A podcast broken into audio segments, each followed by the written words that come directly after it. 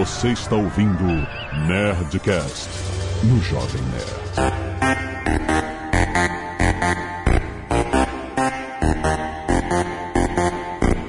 Landa, landa, landa, nerds! Aqui é Alexandre Antônio do Jovem Nerd e eu quero um Tesla que gere 1.21 gigawatts. Aqui é o Paulo Silveira da Lura e a minha conta de luz já é alta sem um carro elétrico. Aqui é o Maurício Linhares e eu quero um carro elétrico que recarregue pelo Wi-Fi. Caraca, esse é um Tesla mesmo que você quer. Aqui é o Atila e já me prometeram uma volta no Roadster que vai ser lançado ainda. Já me prometeram. Ih, rapaz. Tá é chique. sério? É, que chique, quem? Tá cheio de amiguinho na Califórnia, é? É um É, Nerdcaster aí. Ah, já sei quem é. o Netcast que sonha ter um Tesla.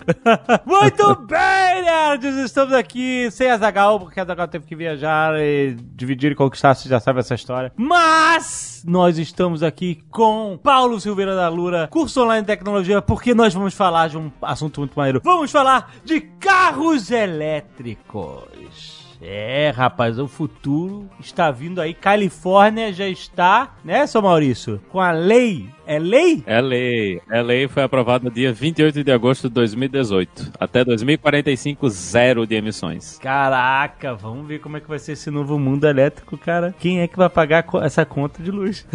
Eu, eu já, já adianto. Aqui no Brasil a gente com certeza vai andar um carro elétrico chinês. Muito bom.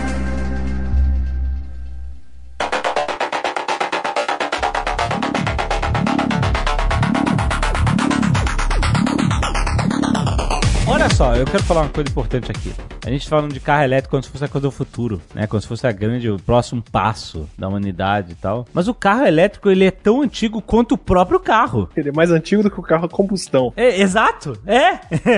Conta essa história. O carro a combustão, ele, ele- Quer dizer, a gente já tinha o conhecimento da energia elétrica, já tinha motor elétrico, porque para você gerar energia elétrica, você tem um motor elétrico, que é um dínamo, você só reverte a direção, né? Para você gerar energia elétrica com dínamo, você gira o ímã e ele cria uma corrente. Para você fazer um carro elétrico andar, você cria uma corrente que gira o motor. Ele era muito mais delicado, muito mais refinado, muito mais tranquilo de dirigir do que carro a combustão no começo. Carro a combustão que era barulhento, dá um trabalho desgraçado para dar partida, porque se você já viu o pessoal dando partida na moto antes da partida elétrica, né? Hoje em dia o cara aperta um botão, mas na época o pessoal tinha que vir com o pé Daquela. É, é, é. daquele coice, né, Pra dar a partida no motor, porque você tem que pôr o motor pra girar o suficiente antes das explosões começarem. Trabalhoso pra caramba.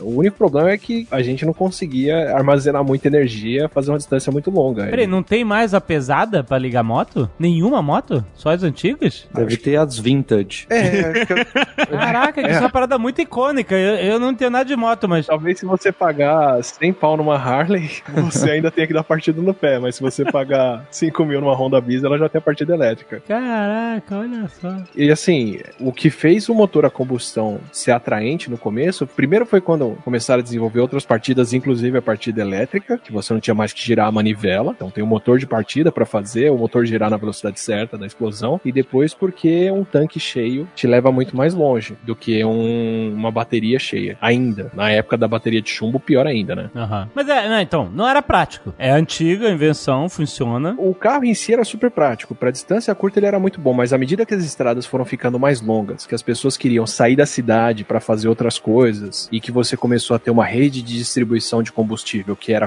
confiável, porque no começo nem isso, né? Você tinha que comprar combustível na loja e não no posto para abastecer.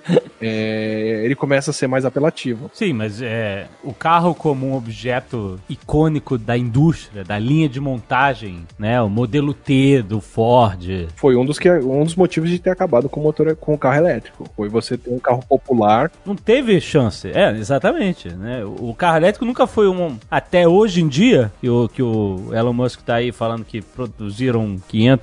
Quantos carros? 500 mil carros no ano? 2018? 200 mil carros. uma Du- coisa 200 assim, no né? ano, 500 mil no total, não? Até esse momento, até esse tweet do Elon Musk, não havia produção em massa de carro elétrico, havia? Não, ainda não tem, se você for levar pelos números certos. Não, ok, né? Não se compara com o número de- de- de- da indústria de carro a combustão, mas é, eu acho que nunca foi tão produzido, né? Jamais. mais, desde o início da, da- do automóvel. Né? É, não, o primeiro carro de linha de produção mesmo, que foi o modelo T, já era um carro a combustão e foi um dos motivos dele ter se tornado tão popular, né? Eu li que na virada do século, né, 1800 para 1900, tava pau a pau a quantidade de carros elétricos e combustão nos Estados Unidos. E aí, com a, a virada da Ford forte, a coisa começa a cair e como o Atila colocou, certamente as estradas de longa distância ficando boas, começaram a falar, poxa, mas com o carro elétrico eu não vou conseguir fazer essa viagem que eu vou parar no meio. Exatamente. É, e tem outra coisa, né? Mesmo num carro elétrico de hoje, que tem uma bateria de lítio que é muito mais eficiente do que a bateria de chumbo, você tem que levar 100 quilos, 150 quilos, 200 quilos de bateria por baixo num carro pra lá e pra cá. Tudo É. bem, você enche o tanque você tem que levar 40 quilos de gasolina, mas é bem menos do que a bateria. Aham. E vai diminuindo, né? Quando você vai usando. Exato, exato, e vai ficando mais leve, né? E pra você reabastecer isso é minutos mesmo, né? Comparado com antigamente, Ah, ainda mais horas exatamente. pra você carregar um carro, né? Isso que é uma coisa importante de se colocar. O tempo de você recarregar uma bateria de carro ainda hoje é alto, né? Quanto é que um Tesla recarrega? Quanto tempo? Um tanque cheio. um tanque cheio num carregador rápido, que é o último padrão que o pessoal desenvolveu, BMW e Tesla, em 2018, o último padrão, enquanto a gente tá gravando, é 45 minutos. 45 minutos para uma autonomia de o quê? 300 quilômetros? Deve ser um pouco mais, eu acho. É, 300 a, a 400 quilômetros. É rápido. Mas também não é a paradinha no posto de, de, de dois minutos, né? Exatamente. Dá tempo de comer aquele churrasco, o X-churrasco no, no posto. Então, mas eu não sei, a- o, o Maurício que mora nos Estados Unidos talvez saiba. A galera que tem Tesla aí, se mora em casa, você pode fazer uma tomada, você adapta uma tomada lá e você carrega na tua garagem, não carrega? Já daí coloca um carregador 220. Carrega. É, você, você vai deixar ele carregado virando à noite, né? Você chega com o carro em casa, não, não é a mesma velocidade que o Supercharger que você Sim. vai encontrar na rua vai ter, né? É umas 6 horas. Mas, pô, da noite pra outro, né? De um dia pro outro. Da noite pro dia, ele tá carregado. Você, você tá com o carro carregado. E funciona para outros carros também, né? Você vai, vai poder botar um Nissan Leaf, vai poder botar outros carros, os, os híbridos que são plug-in, né? Os híbridos que você coloca na energia, eles funcionam também na gasolina, eles também usam esse mesmo padrão. Então, é normal que as pessoas tenham isso. E muita gente, se você tá num lugar onde vale a pena você investir em energia solar, o que o cara vai fazer é que ele vai cobrir o teto da casa dele com as telas de, de energia solar. Provavelmente vai ter um, um power pack lá, a bateria para manter. E quando você chega em casa de noite, você liga o carro e recarrega com a energia que você pegou lá do sol, né? Que deu o dia todinho para você. Então, no fim das contas, o, o custo de energia aqui nos Estados Unidos também é bem mais baixo, né? No geral, do É, que no Brasil. Então, vale muito mais a pena você estar rodando o carro mais na eletricidade do que você estar rodando na, na gasolina, né? No, considerando o preço atual da gasolina aqui. Você falou um negócio interessante, custo, né? Isso é uma coisa que ainda as pessoas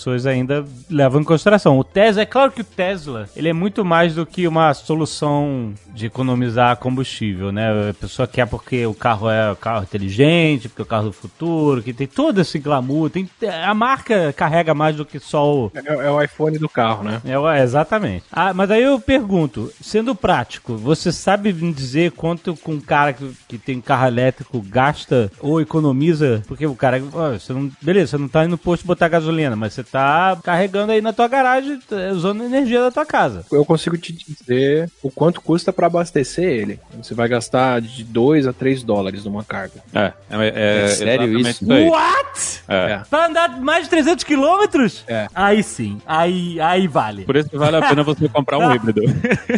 Mesmo aqui, mesmo aqui no Brasil, com a energia mais cara, ainda valeria muito a pena. Você não vai gastar 200 reais que você gasta pra encher o tanque de um carro com gasolina. Você tá falando sério mesmo? É isso mesmo? É 3, 3 dólares, se não me engano. Nossa, Só cara. tem um detalhe. Cara, o, Tem um o X churrasco tá mais caro que recarregar o tanque. É, não, porque ele, ele é assim, a gente pode entrar nesses detalhes, mas o motor elétrico ele é insanamente mais eficiente do que o motor de combustão interna. Insanamente não, é totalmente são por, por que disso, mas ele é muito mais eficiente. Então você precisa de menos energia para se deslocar. O detalhe, o catch, é que você pagou 20 mil dólares a mais, 30 mil dólares a mais no carro por causa da bateria. É, exato. É, por isso que muita gente prefere pegar o carro híbrido, né? Porque você paga um pouco menos e, e voltar do trabalho, ele, ele não é bom para você fazer viagens longas. Viagens longas você vai ter que ter gasolina e você vai usar gasolina quando você estiver rodando. Mas se você tem um híbrido, que você usa ele principalmente para ir voltar do trabalho, né? Você tá fazendo ali, tá fazendo 10, 20, 30 quilômetros indo e voltando todos os dias, você vai rodar o tempo todo na eletricidade. E você vai pagar uma merreca pra tá fazendo isso aí. A conta mais ou menos aqui que o pessoal faz no geral é que o custo por milha, né, que é um quilômetro e meio, vai sair em 4 centavos de dólar na maior É, parte é do muito mais país. Por enquanto, ainda não bate a conta. Por enquanto, quando você vai comprar um, um Tesla, por exemplo, o Model 3, ele é o equivalente a um carro de 18 mil dólares nos Estados Unidos. E ele custa 35 por baixo. É o iPhone mesmo. Ele é um 55. Ah, mas eu, tô vendo aqui que o modelo 3, pra, sei lá, o que tem bateria maior aqui, vai custar 9,75 pra uma carga completa. É dólares, né? Uhum. E depende de onde também. Se você vai abastecer em estado que a energia é subsidiada, isso fica mais barato. É. Pois é, mas assim, isso é, um, é meio que 50% da média de um, de um carro do tamanho, do porte do Tesla Modelo 3 de gasolina. O cara vai encher o tanque com uns 20 e poucos dólares, não é, Não. Maurício? Vai, você encher, encher o tanque aqui, o, o meu carro especificamente, que é um Outlander, eu encho o tanque com mais ou menos 28 dólares aqui na Pensilvânia. É, mas a, tá mas a aí. Pensilvânia tem o, o- a gasolina mais cara também. Então, dependendo do estado onde você tá, fica melhor ou pior.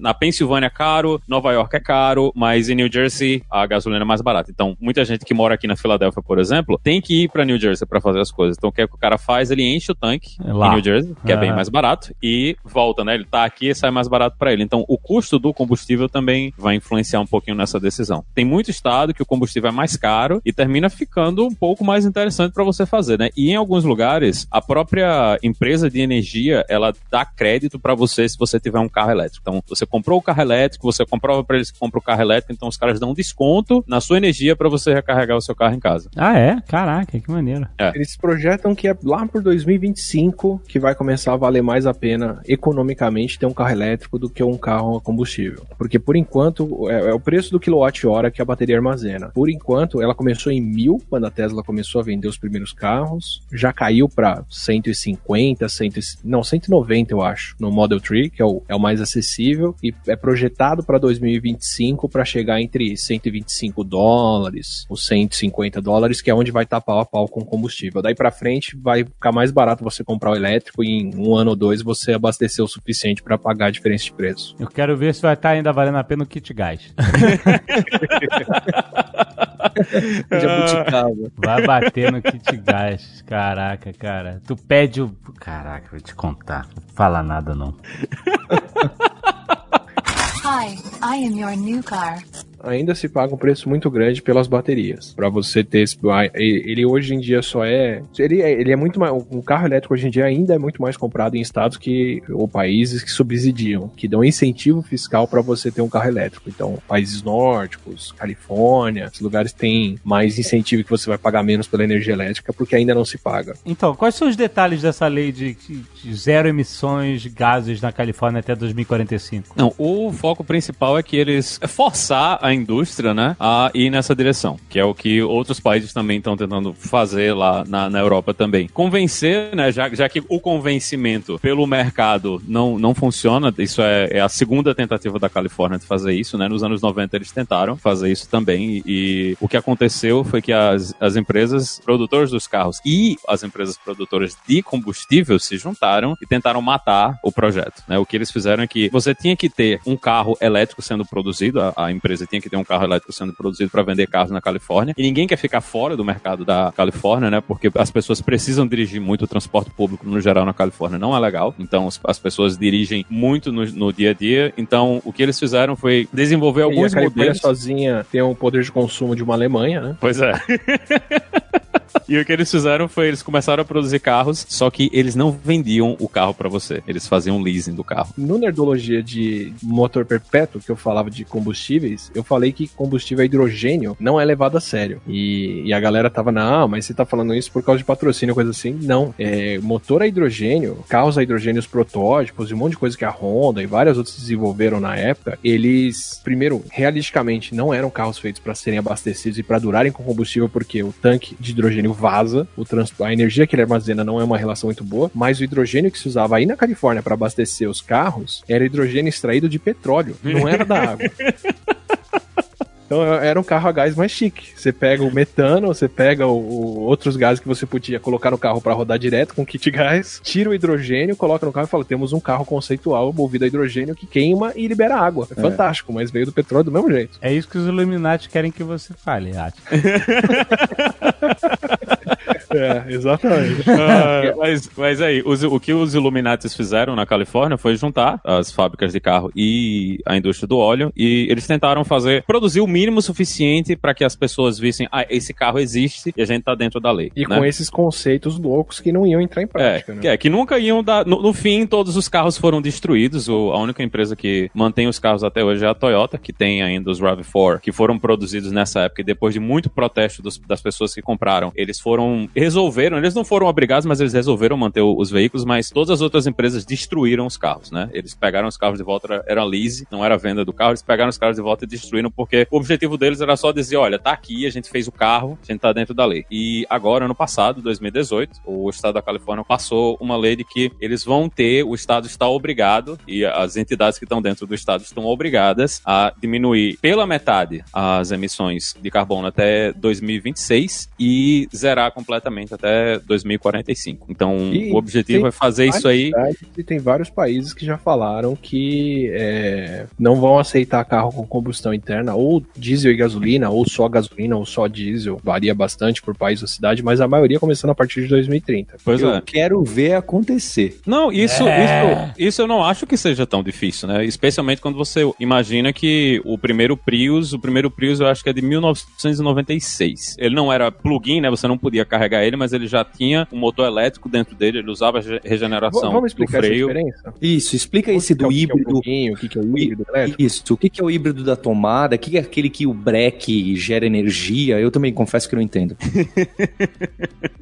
É, Você tem graus diferentes de autonomia e do quanto que o carro adota um motor elétrico. Então tem o carro a combustão interna, que é o carro que todo mundo tem, aqui no Brasil principalmente, que vai queimar ou o diesel, ou gasolina, ou álcool, ou sabe lá o que, que o posto está colocando, mas uma mistura de algumas coisas aí com solvente. Tem um motorzinho elétrico para dar partida. Tem os carros híbridos, que são os carros que eles têm um motor elétrico e eles têm um motor a combustão interna. E a tendência é o motor elétrico assumir as velocidades baixas, porque o motor elétrico dá de 10 a 0 no motor a combustão interna, principalmente em, em rotação mais baixa, e aí vai ter uma bateria que tem um pouquinho de autonomia, mas não é uma autonomia de. É uma autonomia de 20 km, 50 km, 100 km, não é uma autonomia muito grande. E você usa essa bateria, a hora que ela acaba, você volta para o motor de combustão interna. Isso híbrido normal. Aí tem o que o pessoal fez para regenerar essa bateria melhor, que é você pegar, pode ser um híbrido, pode ser um carro elétrico, o que for, mas quando você começa a frear ou quando você vai diminuir a velocidade, ele reverte o motor. Ao invés de você usar energia elétrica para mover o carro, você usa o movimento do carro para gerar energia elétrica. E aí a resistência que isso faz regenera a bateria. Resistência física, assim, de- o atrito, né? Te ajuda a frear e ajuda também a girar, a girar o motor elétrico e recarregar a bateria. Esses carros híbridos, eles podem ou não ser carregáveis eletricamente. Então, por exemplo, aqui no Brasil, o Prius e o Fusion, os carros híbridos que se vendem aqui no Brasil, eles não têm como ser carregados. Você só pode abastecer combustível e é a queima desse combustível que vai carregar a bateria e o motor elétrico. Você não tem como plugar ele, ele não é plug-in, como o Maurício falou. Nos Estados Unidos tem bastante carro híbrido que ele é plug-in, que você pode tanto carregar o elétrico quanto abastecer com combustível normal. Aham. E tem uma outra variedade de carro elétrico que eu, eu não entendo até hoje por que, que ele é feito assim. Parece o pessoal do Top Gear tirando sarro, que é o i3, que ele é um híbrido com um gerador que gira um motor elétrico. Você abastece com gasolina, essa gasolina não é queimada pelo motor do carro, ela é queimada por um gerador que vai gerar energia elétrica para girar um motor elétrico.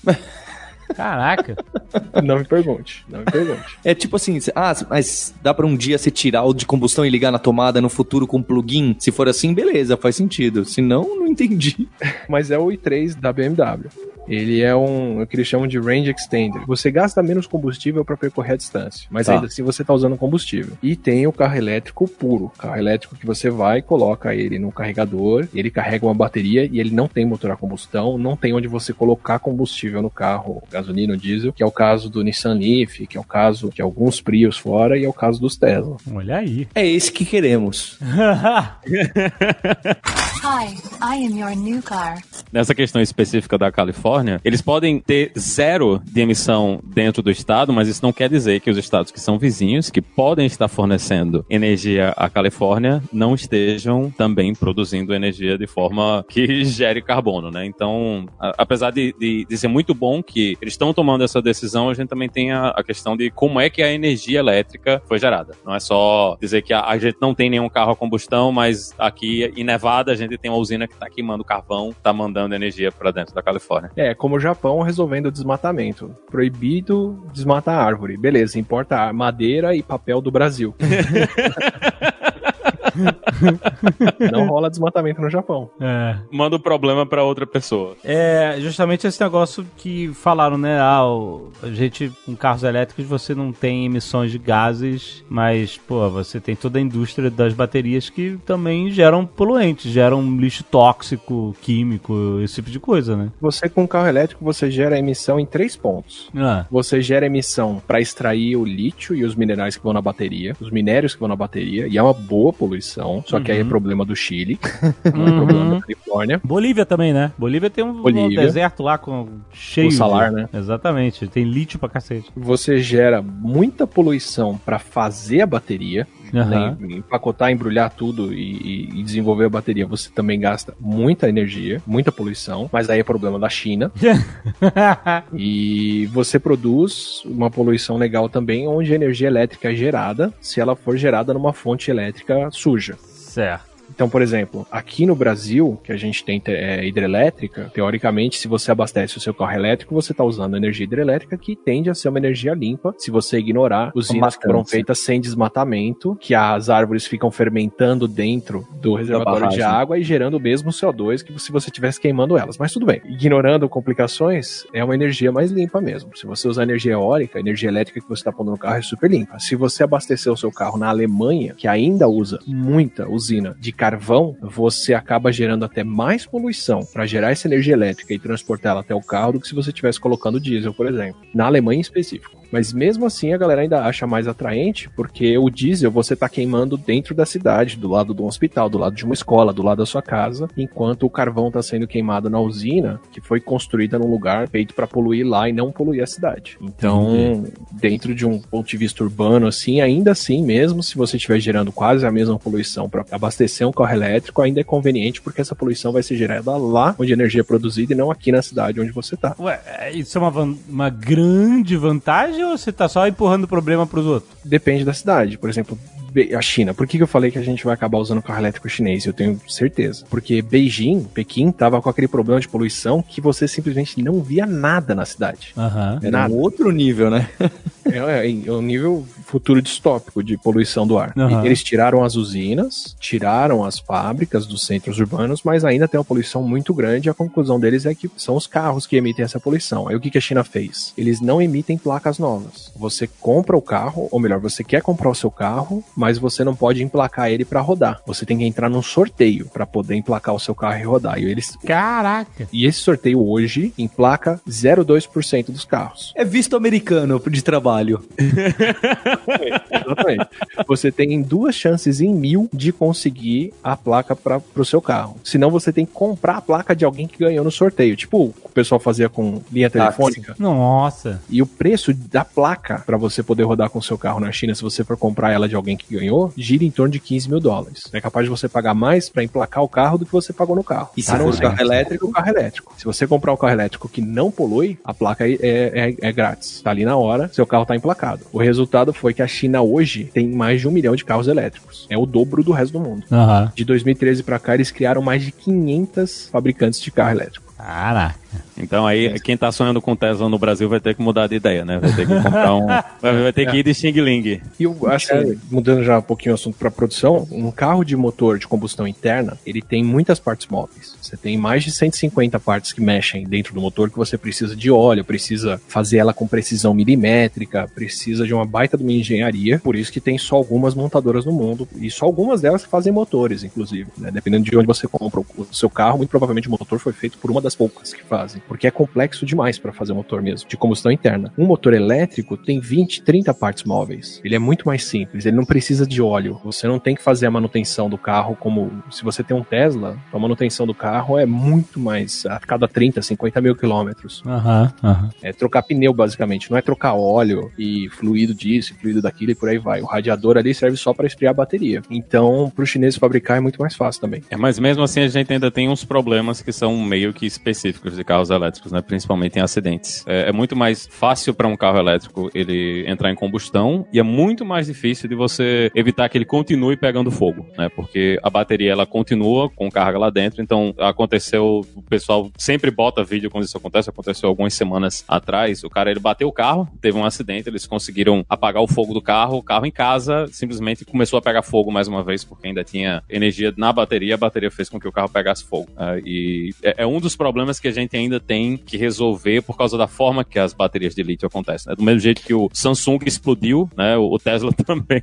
pode sofrer do mesmo problema. É isso que eu queria saber, né? Esse negócio de, de celular explodindo aí quando tá recarregando a bateria. Mesma coisa pode acontecer com o carro? Isso eu acho uma questão de costume. Eu acho que a gente que se acostumou com o quão escroto é o, é o motor de combustão interna. Pensa assim, uma cena básica de filme. O mocinho quer parar o vilão num carro. O que, que ele faz? Ele atira no carro e o carro explode. Ah. Primeiro que não é assim que acontece no cinema, beleza. E aí eu canso de fazer isso na nerdologia, mas a gente já se acostumou a pensar que carros com gasolina ou com óleo diesel batem e pegam fogo. Aham. Se você vê um carro a gasolina que bateu e a gasolina tá vazando embaixo do carro, é natural a gente já assumir que aquilo pode pegar fogo e saber de gente que morreu carbonizada em acidente ou coisa assim, e isso não é. e A gente toma isso como um fato da vida. A gente Sim. já normalizou isso. Sim. Você entende que se um carro bateu e ele tá vazando gasolina, ele pode pegar fogo. Não tem nada de estranho nisso, né? A bateria. é. O carro batido, tá pingando gasolina ainda, você não vai levar ele pro pátio de acidente, porque você sabe que aquilo pode pegar fogo.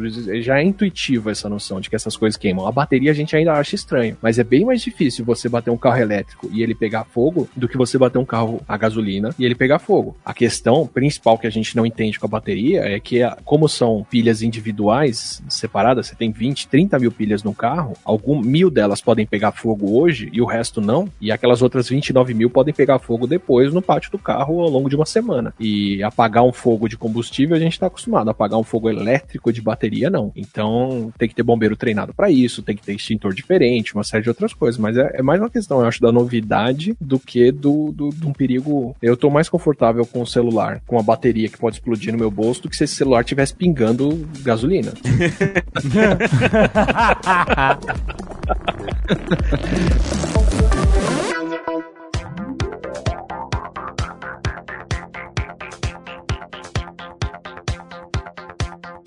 Eu não sei se os híbridos são assim, mas eu vi falando do Tesla, dos Teslas que a bateria fica embaixo do carro, né? Na parte de baixo mesmo, não, não fica onde fica o motor de combustão. O assoalho do carro é a bateria. O assoalho do carro é a bateria. E por causa disso, o centro de gravidade de um Tesla é muito mais baixo que o centro de gravidade de qualquer carro normal e por isso ele tem muito menos chance de capotar do que carros. Ele não capota. Ele não capota. Ele se não você capota. puser ele de lado, se você puser ele de lado, ele vira normal. Ele desvira. Que o peso tá todo distribuído muito na parte de baixo. É isso. Chapadão lá embaixo, no, no assoalho. Tirando a parte, essa parte da bateria poder pegar fogo, que de novo eu, não acho mais perigoso do que um combustível, mas o fato de você ter essas baterias embaixo tem duas coisas legais. A primeira é essa, que você faz um carro muito mais estável, né? Ele é muito mais chapado no chão, então quase toda SUV tem problema de ser mais propensa a, a capotar, principalmente picape, por causa da distribuição de peso, porque elas são altas, né? Tem a roda alta e por aí vai. Então tem o teste do rato lá, né? O pessoal é, fazer um S com o carro, que é você jogar ele pra direita e depois jogar ele pra esquerda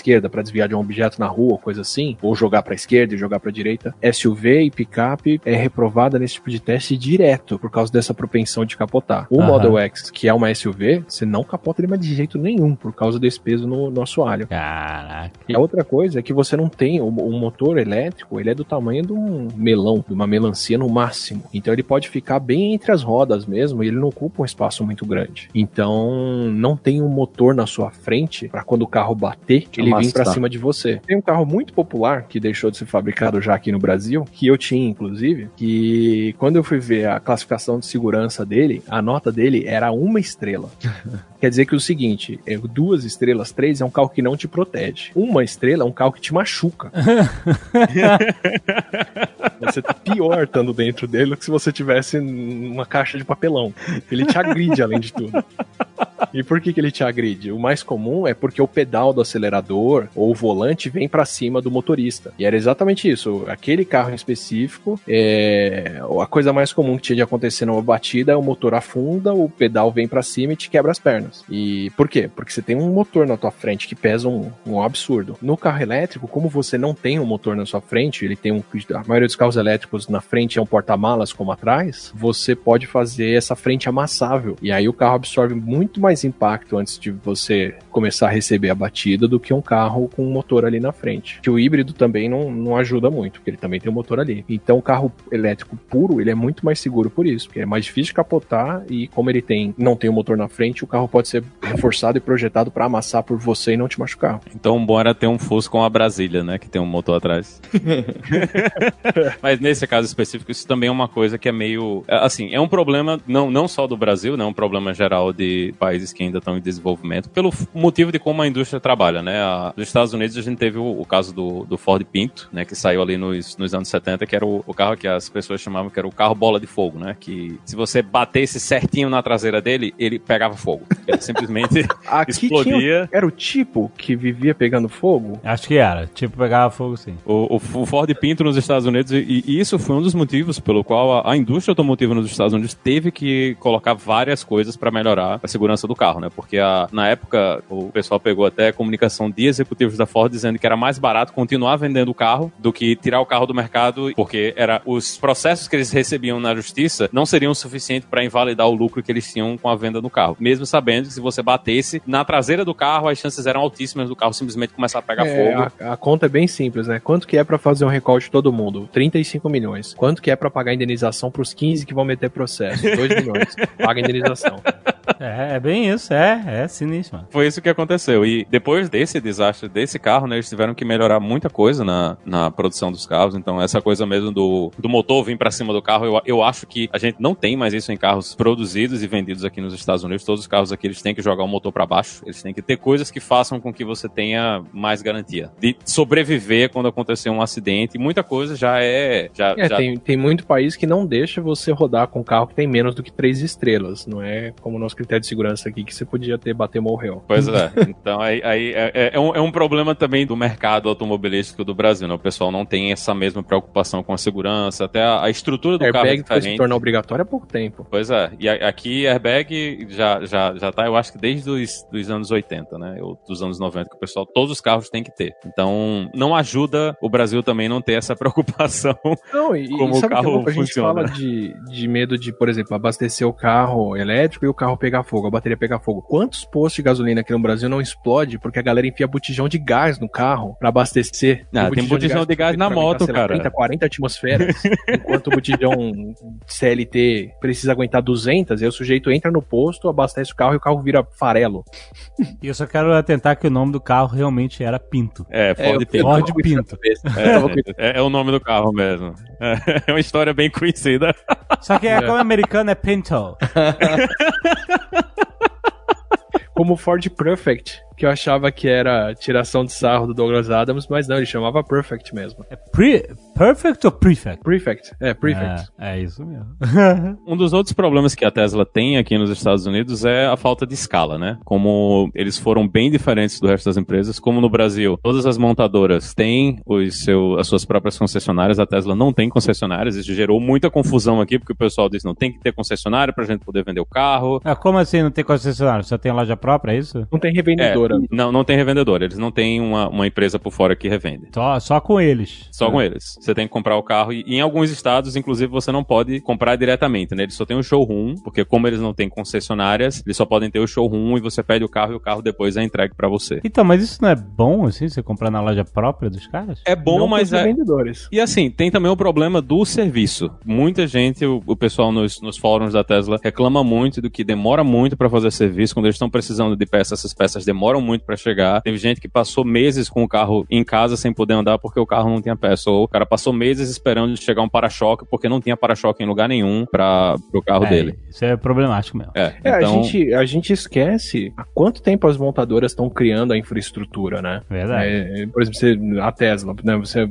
vai ter um carro elétrico nos Estados Unidos. Você teve 100 anos de posto de gasolina sendo construído versus 10 anos de posto de abastecimento elétrico sendo feito. Não, não tem como comparar a distribuição dos dois. Né? A montadora mais, anti, mais nova, se eu não me engano, a, a última montadora de sucesso grande feita antes da Tesla era a Chrysler, fundada acho que em 1929 ou 19. Eu sei que tinha mais de 70 anos, 80 anos, que não aparecia uma montadora nova mesmo, fazendo carro. Então, assim, não tem como comparar, né? É verdade. Hi, I am your new car. Atila, eu queria saber por que, que o pessoal associa aí, por que, que a gente associa tanto o carro elétrico com o carro autônomo? Porque na minha cabeça, tanto faz se o carro é elétrico a combustão, é, você pode ter o piloto automático com inteligência artificial, pouco me importa. Exato, não tem nada a ver uma coisa com a outra. Exato. Então por que que isso fica tanto na cabeça? E é curioso que isso da história do, do carro elétrico, sempre citam o caso lá na Escócia, que quando começaram a construir os primeiros trens, isso, na- isso em 1800 e bolinha, tá? Os primeiros trens elétricos e o pessoal que conduzia os trens a vapor e ficava colocando o carvão dentro da fogueira, Caldeira. a caldeira, isso, não na, na fogueira. Esse pessoal que trabalhava na caldeira se apavoraram e quebraram os trens elétricos e destruíram os dois ou três protótipos que tinham, porque eles ficaram com medo de perder os empregos. E é curioso que 200 anos depois aqui estamos e as pessoas têm isso, né, que o Marco Gomes fala lá também, né, que dos empregos e etc, inclusive esse de carro autônomo e Quebra os Uber, quebra os Uber, quebra os carros robô, quebra, quebra os carros autônomos. Exatamente. A turba querendo quebrar tudo. Então por que, que a gente associa o carro elétrico ao fim da direção e fim dos empregos e etc? Não sei se foi muito filosófico e você estava preparado para essa, Atila. Tem dois pontos, né? Um é que o, o motor elétrico, ele é mais automatizável. É muito mais automatizável do que o motor a combustão. Então, assim, ele tanto depende de mais sensores, como ele dá o uso melhor para os sensores. Então, por exemplo, só agora, sei lá, nos últimos 15 ou 20 anos que a gente começou a ter carro automático que tem um bom aproveitamento do combustível. No carro de combustão interna mesmo, normal. É, até 98, 2000, coisa assim, um carro automático gastava mais combustível do que se você estivesse dirigindo ele razoavelmente bem no manual, porque o, o motor a combustão ele tem uma faixa de que qualquer um que dirige um carro e esqueceu de trocar de marcha e viu o motor morrer, ou não engatou a marcha certa e ouviu o motor né? Ele tem uma faixa ideal de rotações para poder funcionar. Então é super complexo. Você tem que ter o jogo de marcha, você tem que ter a transmissão e tem que ter um monte de cuidado com velocidade de programação para poder acertar a marcha, a marcha certa para a rotação do carro e por aí vai. O carro elétrico não. O carro elétrico ele com duas rotações do motor, com 100 rotações do motor ou com 20 mil rotações do motor, ele consegue entregar uma potência muito parecida. Então, nesse sentido, é muito mais fácil de você aproveitar a rotação dele certinha. Ele faz um uso melhor de inteligência. Como você consegue regenerar a energia da bateria quando você freia, para um carro elétrico, você consegue aumentar muito a autonomia dele. Então, imagina que eu tenho dois carros, um elétrico e um de combustão. Eu tô na estrada, tem uma descida. O meu carro a combustão, o máximo que eu posso fazer na descida é desengatar ele e deixar ele descer no ponto morto. Ele ainda vai ter que ter o motor girando, porque se esse motor parar de girar, ele morre e você teria que dar partida de novo. Só na banguela. E o máximo que você faz é diminuir bem o combustível, mas você ainda está usando. O carro elétrico, se ele sente que você tem uma descida na sua frente, ele pode fazer o contrário. Ele vai inverter a polaridade do motor e começar a usar como gerador e não como motor elétrico, e vai regenerar a bateria a descida toda, freando o carro para você. Caraca. Ele tem um ganho excelente aí. Se você souber programar ele para aproveitar o trajeto, para usar a bateria, você tem um aproveitamento de energia muito maior aí. Então, tem um motivo para o carro elétrico ser mais amigável para automação. Ele trabalha melhor no giro, essas coisas. E carro elétrico ainda corre pra caramba, né? Porque você não precisa. Você não, tá dependendo de explosão, de pistão, de nada. Você acelera, ele obedece. É, o que limita o quanto o carro elétrico acelera são as baterias. Aham. Tipo, a grande inovação da Tesla, do Elon Musk, não digo do Elon Elon Musk porque já tinha uma galera enorme na Tesla antes dele chegar, ele deu a cara para isso, né? Mas a grande inovação deles foi pensar que o americano adora a partida do carro, gosta de sair acelerando e desenhar um esquema de bateria que entrega energia muito rápido pro carro acelerar, porque a bateria esquenta entregando essa energia para você e ela esquenta bastante. Se você pegar o, então o que, que o Tesla faz? Você pisa nele, ele joga uma energia desgraçada de cara no motor, se acelera de 0 a 100 mais rápido que uma Ferrari, dependendo do carro, mas se você tentar manter essa aceleração por 10 minutos, o motor derrete. Você Ah. consegue usá-la por alguns segundos só. Então ele tem uma partida muito boa, mas se você botar ele pra correr numa pista com uma Ferrari, a bateria frita. Enquanto a Ferrari foi feita pra trabalhar naquela velocidade por uma hora, duas horas, bem mais do que o, o- a SUV. O que vale é o Então, marketing, rapaz. Exato. É, é- é o drag race. Pra isso ele é perfeito. Não queira que ele faça a curva e continue acelerando, mas na partida ali ele é muito bom. Isso foi o primeiro ponto que eles fizeram de- dele ser legal pra automação e por ele ser tão amigável. O outro ponto foi justamente porque a Tesla é a primeira montadora americana a ser feita na, na, na época recente, ela já pôde começar muito mais enxuta e muito mais preparada pro futuro do que as outras montadoras. Então ela fez isso mesmo que vocês falaram, não tem revendedor, o que eles planejam para manutenção do carro é totalmente diferente. Então, a longo prazo, quando ela for uma montadora estabelecida, idealmente, como a manutenção de um carro elétrico é bem menor, ao invés de você ir até a montadora para trocar as peças que estão desgastadas ou coisa assim, como o carro está conversando com a montadora o tempo todo, porque ele é muito mais automatizado, eles já sabem que você precisa de uma manutenção e uma troca e o cara vem sozinho na tua casa no dia certo, sabe? Você recebe uma notificação no celular, ó, teu carro tá com não tem correia dentada, né? Mas teu carro tá precisando dessa e dessa manutenção. Posso passar daqui a uma semana? Beleza. Aí o cara vem na tua casa com a peça que ele já sabe que tem que trocar porque o carro tem sensor pra caramba e tá conectado e faz a troca pra você. Por ser uma montadora moderna que tá começando do zero, eles já podem desenhar tudo pra atender essas coisas. E uma das coisas que eles pensaram é já fazer um carro muito com muito mais capacidade de automação do que os outros, porque eles tinham que ter uma- um diferencial, tinham que ter essa coisa moderna. Então, fica fácil de embarcar sensor, câmera e outras coisas e começar desde sempre a coletar dados de direção, enquanto as outras montadoras estavam começando a pensar se valia a pena. Entendi. Ah, imagina, a, a, a Tesla vendeu 150 mil carros ano passado. 150 mil acho que é o que se vende de. Não, deixa eu ver, a F250. 150 mil vendia a Ford Pinto há 50 anos atrás, cara. É, eu sei que a, a, a série F da Ford, a F-150, a F-250, só essa, só esse carro, só, só, só a picape da Ford, eles vendem nos Estados Unidos, venderam ano passado quase um milhão de carros. É, mas americano gosta desse carro gigante que você não estaciona em lugar nenhum. Tem, tem um- ex- existe um tesão nos Estados Unidos para dirigir esse tipo de carro. In- Inclusive em Nova York, se você estiver dirigindo um carro desses, acho que aumenta, eles colocam 15 dólares em cima do seu estacionamento. Porque, Porque o carro é muito o grande espaço. e não cabe em lugar nenhum. É, Eu acho é muito grande, não cabe lugar nenhum. F-150, em 10 dias, eles vendem mais F-150, 10 dias ou um mês, eles, é um mês certeza. Eles vendem mais F-150 do que toda a produção da Tesla. Por que, que eu falo isso? Porque se você falar todo F-150 vai ter câmera, a Ford tem que garantir uma produção de 150, de 1 milhão de câmeras por ano. É como a Apple hoje em dia colocar qualquer função nova no iPhone. A hora que você tá vendendo aos milhões todo ano, não dá pra você colocar coisa nova, porque nem tudo é produzido numa escala de milhão, sabe? Pra Apple conseguir colocar chassi de alumínio no iPhone, eles tiveram que literalmente comprar mina de alumínio, mina de bauxita, comprar produção de alumínio mundial pra garantir o suprimento pros iPhones. É uma escala insana. Se você vende 10 mil carros, 50 mil carros por mês, por ano, coisa que a Tesla tava vendendo em 2010, 2012, 2015, você pode fazer que cada carro vai ter a assinatura do Elon Musk no, no porta-mala e ele vai lá e assina cada um deles porque dá tempo de fazer isso numa escala. Então ainda tem essa vantagem, né? Como eles trabalham numa escala melhor, dá pra você embarcar muito mais coisa. Você tá pegando um público que é o público entusiasta que vai aceitar se um dia o carro não sair da garagem porque a- a- o último update dele bricou o carro, do que quem compra uma Mercedes, por exemplo. Mas tem uma coisa que a, a Tesla tem que essa galera não vai ter, que eles estão numa escala de coleta de dados de direção, né, de rua mesmo, que nenhuma das outras montadoras tem nem de longe. Eles estão alguns anos à frente de todo mundo, porque quase todos os carros vêm com esse sistema, eles estão coletando essa informação. chineses estão numa outra escala.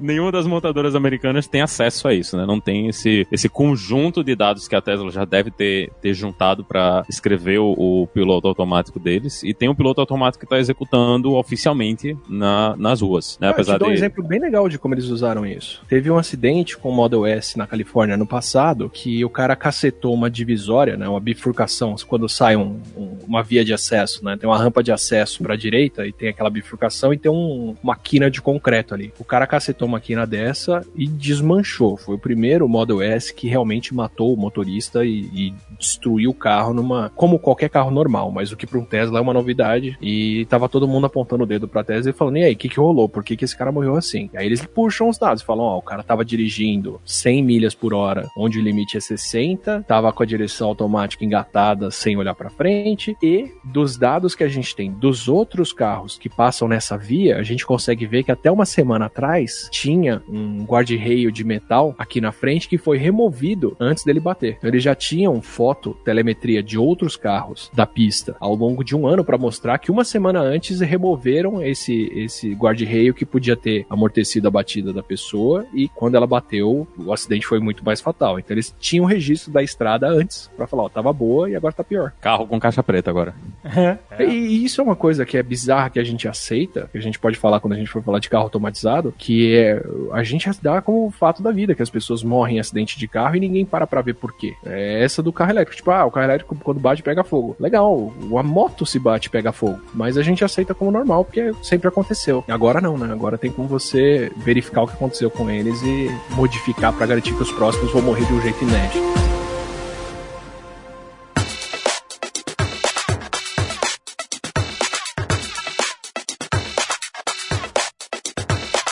Eu queria deixar um, um- um último desafio pro ouvinte para fazer uma provocação. Posso? Claro. É, é o seguinte, é, sempre tem essa palavra da moda que é a transformação digital e essas transformações que o carro elétrico tá trazendo um monte de coisa. E esse outro passo de carro autônomo, eu tava lendo que as pessoas dizem que a gente não consegue nem enxergar o real impacto em emprego e indústria disso. E tem um exemplo que é bem simples de enxergar. Se a gente tiver todo mundo com carro elétrico, todo mundo com carro autônomo, por exemplo, tem aqueles estudos que dizem que a gente não vai mais precisar que os carros parem no sinal vermelho, porque basta eles se comunicarem e você sabe, ah, pode ir passando, já já eu passo. Então vai um cruzar na frente do outro passando a milímetros de distância. Então a partir do momento que você não precisa de semáforos, você também não precisa de placa de trânsito para indicar onde é contramão, onde não é, qual que é a velocidade máxima, qual que não é. Talvez é nem pre... você pôr sensor na, na- Isso. na, na rua do que sinalização, né? Então imagina o que vai acontecer com a indústria das tintas fluorescentes que fazem placa de metal. Caraca. Então eles é incrível, né? Então ele, ele lista uma série de indústrias que, que não é muito longe. Você para pra pensar e fala, faz sentido, não vai precisar disso. Não é que vai precisar diminuir, vai precisar zero. Não precisa mais semáforo. Ponto. Quer ver outra É pessoa óbvio. que vai sumir? É guardador de estacionamento. Então, esses são os mais diretos, né? Os que você dá um passo na frente, começa a ficar A, surreal. a real Então, é que a gente não vai comprar carro, né? Quando isso acontecer, ninguém mais vai ter um carro. Não tem É motivo pra você ter um carro. Vai todo mundo usar alguma ferramenta de chamar o carro automático, né? E, e- a, a grande questão é se essa ferramenta vai ser o Uber ou se vai ser a Tesla. Quem é que vai dar isso pra gente, né? Vai ser uma montadora de carros ou vai ser uma empresa de tecnologia que terceirizou a montadora do carro? E aí a gente não vai mais saber quem é a montadora do carro, né? Vai acabar essa coisa de lembrar que se, ah, eu comprei um Porsche, né? Você não comprou um Porsche. Você tá andando no carro da Uber. É, mas é como a gente vê hoje em dia comprar um gerador elétrico pra sua casa, né? Por que, que você vai comprar um gerador? Você puxa um fio da rua, você instala um fio, né? Por que, que você vai comprar um carro? Você chama um carro, né? E é por isso que você também não compra o curso, você assina e faz um plano anual de estudo. Ah, Caraca, essa foi uma virada.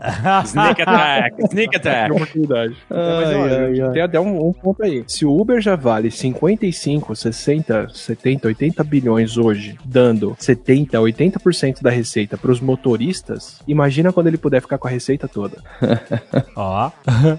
Quanto não vai valer pra quem programa, né? Mas, Paulo, manda ver, que mais temos de jabá da Alura esse mês? Eu tinha pensado, tem vários jabás engraçadinhos, trocadilhos que dá pra fazer, né? Porque a luz elétrica se precisa, tá? Pra estudar tecnologia e design, negócios digitais na Lura. É, mas olha só, você não precisa de internet, porque a gente tem a app do celular que você consegue, assim como você ouviu o podcast do Jovem Nerd na app do Jovem Nerd sem internet depois que você baixou, tem como você selecionar os cursos que você quer assistir no metrô ou na faculdade, ou seja onde for, para não gastar o seu 3G. Excelente. E você consegue assistir. É, e muita gente usa, é impressionante. A app da Lura no, no mobile, vale a pena dar uma olhada. E de curso relacionado, então, é, tem, tem duas formações que a gente lançou muito recente, que uma de ciência de dados, data science, e a outra é a de machine learning, tá certo? Não é focado para você dirigir carro, mas é para você gerar sistema de aprendizados em cima da nota de Enem das pessoas e tirar conclusões para ver se você conseguia classificar bem os alunos e as alunas bastando algumas provas. Então tem aplicações práticas com inteligência artificial e machine learning, com código, usando o tal do Python, usando R, e tem também para quem nunca programou, começar desde lá de trás, que já são quase 800 cursos e que você vai utilizando à medida com que você vai descobrindo o que é interessante para sua carreira, seja de programação, seja de design, seja de marketing digital, que a gente cresceu bastante. Então vale a pena você entrar no site da Lura, que tem 10% de desconto para quem é ouvinte e o Alexandre vai deixar aí o link pra gente. alura.com.br barra promoção barra nerd. Olha aí, fácil de decorar. Tem link no post também, certo?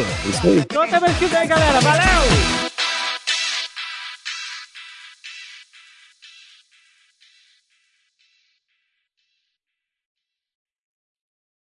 Este Nerdcast foi editado por Radiofobia, podcast e multimídia.